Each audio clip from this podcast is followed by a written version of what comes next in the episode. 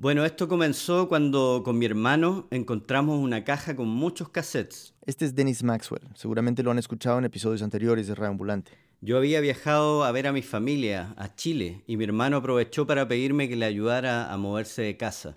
Era una tarde de verano en Santiago, de mucho calor. Estábamos sacando un montón de cajas polvorientas que mi hermano tenía almacenadas por muchos años en un closet en casa de un amigo cuando a él se le ocurrió abrir una de estas cajas para ver qué tenía y adentro había al menos 20 cassettes con sus cajas y sus etiquetas todas escritas a mano. ¿Y supo inmediatamente qué había en esos cassettes? Eh, me vino una gran emoción porque yo daba por perdidas estas cintas. Hola, ¿qué tal? ¿Cómo están? Eh, bueno, empiezo saludándolos como siempre, todos uno por uno. Estaba grabada ahí toda su niñez y reescucharlos revivió sensaciones y recuerdos de un periodo muy complicado, uno que Dennis ya veía como algo muy lejano. ¿Cómo ustedes? Mamá, espero que también me escuche. ¿Cómo están? Un periodo que marcó de forma definitiva a su familia. Las tengo, las estoy abriendo. Bienvenidos a Radio Ambulante desde NPR. Soy Daniel Alarcón. Desde el año 76 al 86, el papá de Denis estuvo exiliado, viviendo fuera de Chile. Y para Denis, esta voz voy a pedir que no se demore nuevamente tanto tiempo en escribirme. Otra vez era lo único que tenía de su padre. Eh, esta cinta va, si bien no dice nada demasiado. En 1973 mi papá trabajaba en el canal de televisión, en el canal 9, que era el canal de la Universidad de Chile un canal eminentemente de izquierda en los años de la Unidad Popular, que fue como se le llamó al gobierno socialista de Salvador Allende. En septiembre de ese año hubo un golpe militar y de repente Chile se volvió un país muy violento. Mi padre se acuerda bien del estrés de esos días, justo después del golpe. Ya desde el primer día nos empezamos a enterar de que habían muerto, de que habían desaparecido, etc. Comenzaron a buscar a compañeros de nuestro canal. En realidad creo que comenzaron a buscarnos a muchos. Ya para el tercer, cuarto día mi papá se enteró de que habían matado a mucha gente amiga. Conocidos míos, gente cercana a, mí y a, a nuestra familia. Y empecé a preocuparme dándome cuenta de que la situación era dura a los 10 días mi papá llegó a la casa y le dijo a mi mamá que teníamos que irnos del país. Y eso para mí fue como que se me vino el mundo encima porque todo fue un, un encadenamiento de cosas muy fuertes. Bueno, y lo más cercano para salir de Chile era cruzar la cordillera de los Andes y refugiarse en Argentina. Pero era tan peligroso en ese momento para mi papá estar en Chile que él decidió irse primero. Y mi mamá se quedó sola con nosotros tres, con mi hermana Gailey, de tres años, mi hermano Lawrence, de seis, y yo, que apenas tenía un año. Desarmó la casa lo más pronto que pudo, dejó algunas cosas donde su hermana y otras donde su mamá. Y armó... Unas bolsas marineras que hice a máquina de lona para llevar lo que más pudiera de ropa, eh, ropa de cama, servicio, lo que más pude llevarme. Un mes después de que mi papá se fue, arrancamos todos. Y mi mamá me cuenta que nos fuimos en un bus, en un viaje que duró un, día y medio. Y mi mamá se acuerda de que cuando llegamos a Portillo, un pueblo todavía al lado chileno, se puso a nevar muy fuerte y eso dificultó el viaje porque estuvimos ocho horas parados en, Portillo con mucho frío y subidos en esta micro chica y yo con ustedes tres fue bien pesado. La verdad es que yo no tengo muchos recuerdos de mis primeros años en Buenos Aires. La mayoría de mis memorias de esa época son más como imágenes, como fotografías. Pero una de las pocas cosas que sí me acuerdo era de un personaje que mi papá se inventó, el abuelo. Mi papá trabajaba en una fábrica y cuando llegaba de su trabajo... Y era bastante pesado y llegaba cansado. Yo exageraba un poco también la nota del cansancio, para poder jugar con ustedes de una manera más lúdica y, distinta. Se iba a su cuarto, supuestamente a dormir, pero como a los cinco minutos de haberse ido, salía de su cuarto un anciano, maquillado. Con polvos talco en el pelo y no me acuerdo qué otras cosas me ponía, creo que me dibujaba con un lápiz unas, unas arrugas más pronunciadas en la cara. Y se ponía un sombrero, unos pantalones distintos, un chaleco como de traje antiguo. Y aparecía el abuelo que era en realidad un contador de aventuras. El abuelo era un eterno viajero, siempre andaba recorriendo alguna parte del mundo y metiéndose en algún lío. Y cuando lo pienso ahora, es como un presagio de lo que vendría. Con el abuelo hacíamos de todo, hasta me acuerdo que una vez volvimos a Chile. Les contó a ustedes que había ha conseguido un globo aerostático y con el cual se podía cruzar la cordillera y con el cual podrían ir a pasear a Chile. Y juntamos unas sillas de paja que teníamos. Puse las cuatro sillas y los invité a ustedes que eran pequeñitos, tú eras el más pequeño evidentemente, tú tenías cuánto, unos tres años. Los invité a subirse ahí al, al globo. Haciendo todo un teatro de que íbamos a volar. Primero lo encendimos, se calentó, se hinchó el globo y este, las sillas eran el canasto en el cual íbamos a navegar. Y yo creo que mi vértigo viene de ahí. De pronto venían unas ráfagas de viento que nos hacían perder el equilibrio. Yo les iba contando lo que íbamos viendo, ustedes se posesionaron tanto que creo que en verdad veían lo que íbamos viendo hacia abajo. Y cruzamos toda Argentina desde Buenos Aires, luego cruzamos la cordillera de los Andes que es inmensa y grande, ¿no? Alcanzábamos incluso a sacar hielo de las puntas de los cerros para poder este, refrescarnos porque era verano muy caluroso. Y hasta llegábamos a Chile. Y cuando volvimos... Y ustedes salieron corriendo a contarme a mí, al papá, al padre, a contarle el viaje que habían tenido con el abuelo. Y les cuento esto porque quiero que entiendan cómo era mi papá y para que entiendan cuánto puede un niño extrañar a un papá como ese. En el 76, solo tres años después de haber salido de Chile, nos pilló otro golpe de Estado, esta vez el de Argentina. El chileno que encontraban en las calles de Buenos Aires lo metían preso sencillamente por ser chileno. Y bueno, uruguayos y brasileros también. Mi papá ahí empezó a ver cómo podía irse y una amiga de la familia que se había refugiado en Francia hizo las gestiones a través de las Naciones Unidas para ayudarnos a salir de Argentina pero solo nos ofrecieron un solo pasaje para ir a París. No teníamos la plata para pagar por los demás, así que mi papá, que era el que corría mayor peligro, viajó a Francia con la idea de allá trabajar y juntar el dinero para poder llevarnos a todos. Mis hermanos, mi mamá y yo volvimos a Chile, a Santiago. Esta vez salimos nosotros primero para mí hay como una fotografía muy dolorosa, que fue el día que viajamos nosotros de regreso a Chile en tren y tu padre nos fue a dejar, por supuesto, a la estación y era un día que estaba lloviendo. Lo último que recuerdo es haberlos visto a través de la ventana del tren mientras el tren iba partiendo y en Argentina empezaba a llover. Entonces era muy como significativo el hecho de que tu papá estaba abajo y nosotros todos arriba del tren despidiéndonos y corrían las gotas por el vidrio. Y yo los veía a ustedes adentro con sus caras de pena, de medio llorosos, y a mí también que se me caían las lágrimas parado ah, en el andén mirándolos irse. Era 1976 y no volvería a vivir con mi papá por una década. Los primeros años de vuelta a Chile me costaron mucho, tanto así que con solo seis años mi mamá me llevó donde un psicólogo y ahí me diagnosticaron una fuerte depresión. Me acuerdo que lloraba mucho, lloraba mucho en el colegio. Los profesores ya no sabían qué hacer conmigo y me sacaban del salón. Y me acuerdo de estar solo en el patio del colegio mientras mis compañeros seguían en la clase.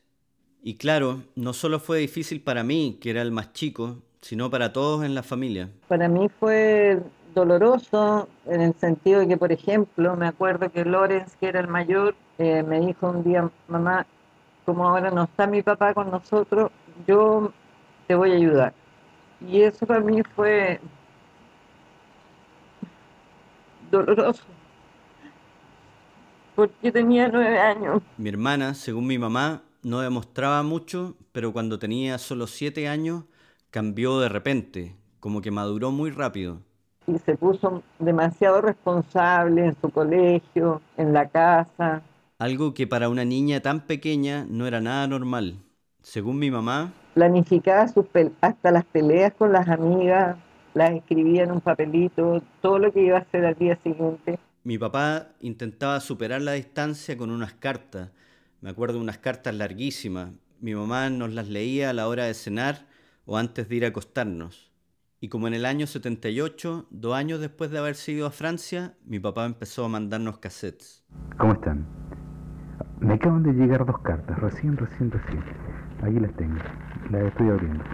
No, las estoy abriendo, en realidad ya las leí, ¿no? Las estoy abriendo de nuevo. Eh, la carta de Lorenz. En esos años el correo podía tardar semanas en llegar. Muchas veces también las cosas que mi papá mandaba se perdían o se las robaban. Nos llegaba un cassette por mes o quizás cada dos meses. La llegada del cartero me causaba mucha ansiedad en esos días. Pero cuando finalmente llegaba el cassette, lo poníamos en una grabadora Sony que mi mamá había comprado, un aparato que tenía unos botones muy grandes.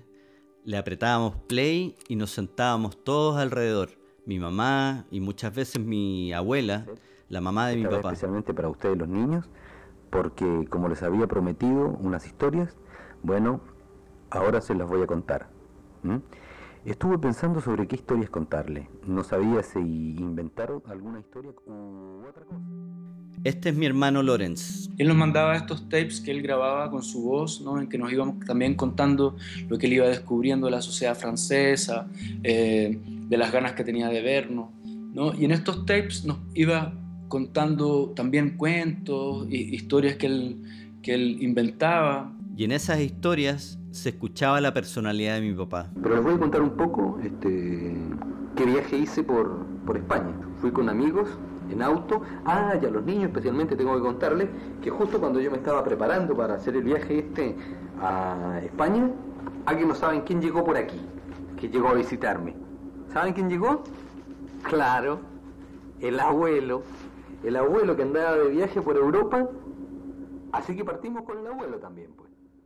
Y escuchar otra vez al abuelo era una manera de darle continuidad a la relación que habíamos construido.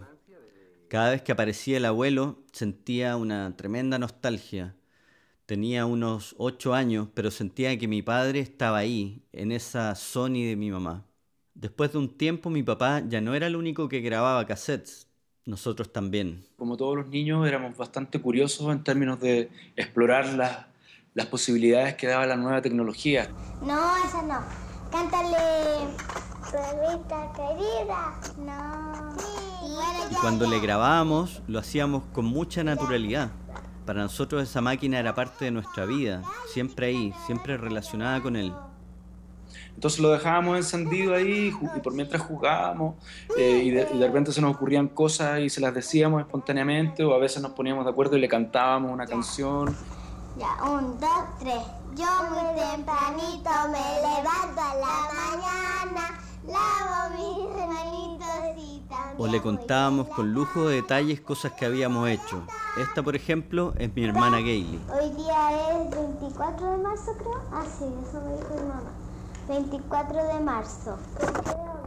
Que ayer, eh, ayer domingo, fuimos a a, ¿cómo se llama? El Cajón del Maipo, por allá, por donde está la represa, allá en, ¿cómo se llama esto? En, Casi siempre nosotros grabábamos por un lado del cassette y si mi abuela estaba ese día de visita, grababa algo con nosotros. Y mi mamá casi siempre grababa por el otro lado. Hola, gordito. Este era como un diván, ¿eh? O sea, quería hacerte una introducción musical. Por ahí más adelante a lo mejor te canto una canción que me gusta mucho, que me... La estamos recién sacando con el nano, me acompaña. Le contaba sobre nosotros. Denis está bien, un poco flaco lo encuentro, pero está bien. Me encanta andar haciéndose el payaso, haciendo chistes y bromas. Tiene un, un carácter muy lindo el Denis. Y claro, le contaba sobre ella. No sé, a pesar de que hace tanto tiempo que no, no, te hablaba o no te escribía, no sé, en este momento como que se me van las, todas las cosas que te quiero decir. Yo no escuché estos cassettes de mi mamá cuando ella los grabó. Claro, eran mensajes entre ellos y no para nosotros, los hijos. Y quizá va a sonar tan simple, tan insignificante, pero no lo es. No había escuchado nunca a mi mamá decirle gordito a mi papá. Es que yo era muy niño cuando vivían juntos. Entonces nunca vi un matrimonio de verdad entre los dos. Así que cuando escucho esto... Respecto a mí, estoy feliz porque entré a estudiar algo que quizás, no sé, yo siempre pensé que, que me gustaba, pero no me sentía capaz y este año dije, no, voy a estudiarlo y estoy feliz. Entré a estudiar teatro y tengo 10 horas de clase a la semana. Son es como si estuviera escuchando el final de la relación. Cuando dice estoy feliz, ya me imagino cómo debe haber sonado para mi papá. Sonaba a yo me quedo, a yo no me mudo a Francia, a mis hijos y yo nos quedamos en Chile. Si bien la relación de mis padres ya tenía problemas antes de que mi papá se fuera a Francia, sin duda que la distancia debilitó aún más la relación. Y poco a poco fueron aceptando la realidad que les había tocado vivir, y mi madre fue echando raíces nuevamente en Chile. Comenzó un negocio con su hermana, un jardín infantil, y claro, siempre preocupada por nosotros y de nuestra crianza. Mientras, mi papá por su lado trataba de seguir educándonos desde lejos. Lo hacía a través de anécdotas, de narraciones sobre algún viaje que había hecho o sobre un museo que había visitado. Hay un momento muy significativo en uno de esos cassettes. Mi hermano se acuerda mejor que yo. Siempre lo he recordado porque ese es como el ejemplo ¿no? de, la nostalgia que él tenía de, esta comunicación más directa con nosotros, en que él hace un montaje, hace un montaje con nuestras voces. Quería hacer un experimento y, y ver si podía conversar un poco directamente con, con los niños. Estamos hablándole a él a través de estos tapes desde lejos, desde Chile, ¿no? Y intercala, él pone su propia voz ahí, ¿no? Entonces hace como si él estuviera dialogando con nosotros. A ver, Lorenz, dime tú, ¿te acuerdas este, en el cassette último ese que me mandaron? Tú me estabas contando algo de que te había mandado la nana o que te había traído la nana. A ver, ¿cómo era la cosa? ¿Qué es lo que te trajo la nana? La nana me, me trajo esa foto donde sale el abuelito soy María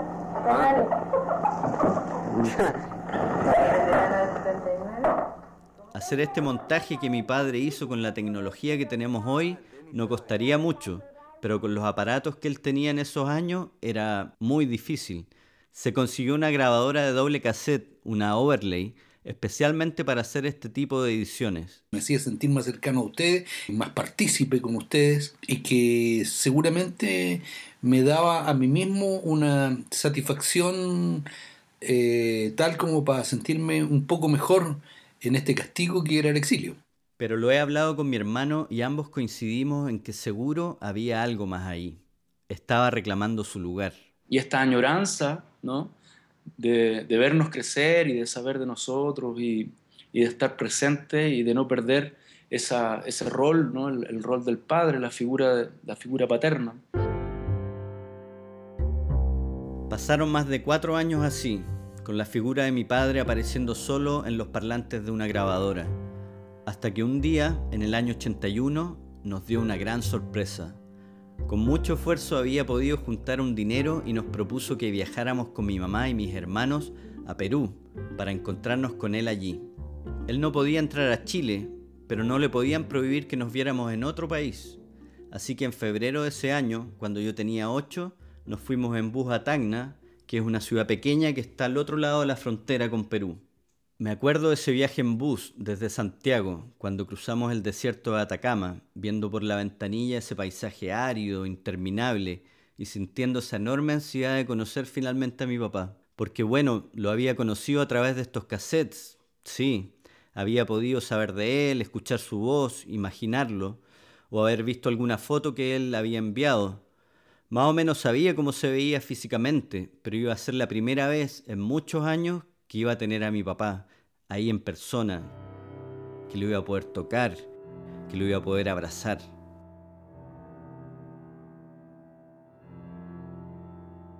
Me acuerdo muy claramente de la espera. Habíamos quedado de vernos en la plaza central de Tacna. Estábamos mis dos hermanos, mi mamá y yo parados ahí, en la mitad de la plaza, esperando. Sabíamos que iba a aparecer en cualquier momento, pero no sabíamos si se iba a bajar de un taxi, si iba a llegar caminando o cómo. Me acuerdo muy bien de lo nervioso que estaba. Me parecía verlo en todas las caras que pasaban por la plaza en ese minuto, hasta que creo que fue mi hermana la que lo reconoció y gritó, Allá está mi papá. Salimos los tres corriendo hacia él, todos llorosos de felicidad, y cuando ya estuvimos al lado de él le saltamos encima y lo abrazamos. Y eso fue un abrazo que nunca voy a olvidar. Mi papá, claro, también se acuerda de ese momento. Recuerdo que ese momento, ese día y luego los días posteriores, no dejaba de mirarlos para ver los cambios que había habido en ustedes, para ver cómo se expresaban sus caras, sus movimientos. Habían cambiado tanto, este, incluso habían cambiado en relación a lo que yo me imaginaba sus cuerpos, su sonrisa, sus ojos. De ti, por ejemplo, no puedo dejar de recordar tu cara como de asombro con que me mirabas, como de asombro curioso, reconociendo a este hombre que era tu padre en tu inocencia de los ocho o nueve años y expresándola a través de tu sonrisa, de tu mirada, de tu cara. Poco a poco nos fuimos acostumbrando, nos fuimos familiarizando más y más, reconstruyendo esa confianza, esos días con mi padre estuvieron cargados de emociones y de mucha felicidad, pero esa felicidad duró apenas cuatro semanas. Luego mi padre volvió a Francia y nosotros a Santiago. Otra vez mi papá volvía a convertirse en esta grabadora. Y claro, desde una grabadora no había defectos, no había confrontaciones, no había regaños. Era prácticamente perfecto. Habíamos construido una imagen paterna muy ideal, muy perfecta, ¿no? Eh, y ese fue nuestro padre, esa figura ideal, perfecta, ¿no? mítica. Ese fue nuestro padre. Y aprendimos a vivir con esa imagen, a defenderla frente a los compañeros de escuela, que muchas veces nos juzgaban por no tener un papá. Pero siempre supimos que él quería volver a Chile, a estar con nosotros. Desafortunadamente pasarían más de 10 años hasta que lo lograra. Y en esa década mi mamá rehizo su vida, siguió trabajando en teatro, y conoció a alguien más. Y para mi padre las cosas también habían cambiado. Ahora tenía una compañera francesa y una hija pequeña, mi hermana Adeline. Pero en 1986 nombraron al nuevo cónsul chileno en París y este finalmente le entregó lo que los anteriores le habían negado a mi papá, un permiso para volver. Y en julio de ese año aterrizó en Santiago. Y no les voy a decir que todo fue perfecto, en esos 11 años habían cambiado muchas cosas. Chile ya no era el mismo país que mi papá había dejado atrás, y nosotros tampoco éramos los mismos niños que él había visto por última vez en Perú. Mi hermano Lorenz tenía 19, Gailey 16 y yo tenía 14. Primero llegó él solo, sin su nueva familia, y llegó a nuestra casa. Fue emocionante y extraño tenerlo tan cerca. Hablábamos largo, sin el límite de tiempo que te daba el cassette que duraba 60 minutos. A veces hasta madrugábamos conversando. Parte de mí no podía creer que lo tenía enfrente, y también me costó entender que su regreso no significaba que nuestra familia se había reconstruido. Quizás eso fue lo más duro. Y su retorno tampoco fue permanente. Quizás no se acostumbró al nuevo Chile, no sé. Se separó de su pareja francesa y en 1991 se fue a vivir a California. Dos años después lo seguí quería estudiar y fue la primera vez que vivimos juntos de verdad. Yo tenía 21 años. No fue nada fácil. Yo estaba acostumbrado a una vida muy autónoma, muy libre, y mi papá quería ejercer su rol de padre. Quería tener autoridad sobre mí y no nos funcionó. Tengo mucha responsabilidad ahí también, hay que ser justo. Yo era un chico muy rebelde. Ahora han pasado más de 20 años mi padre volvió a Chile y yo me quedé en California. Estoy casado y tengo un hijo. Él ya es un hombre mayor, de la edad que nos imaginábamos que tenía cuando hacía el papel del abuelo, ese personaje inventado que nos entretenía tanto de niños. Y cuando nos visita, lo veo tirado en el piso jugando con mi hijo. Y es el mismo que era conmigo y con mis hermanos. Juguetón, cariñoso, lleno de historias. Ya es el abuelo, pero el abuelo inventado tenía aventuras imaginarias. Este en cambio las ha vivido. Durante toda esta historia me he referido a él como papá, pero debo confesar algo. En la vida real no me sale tan fácil esa palabra. No sé por qué. Le digo Alberto.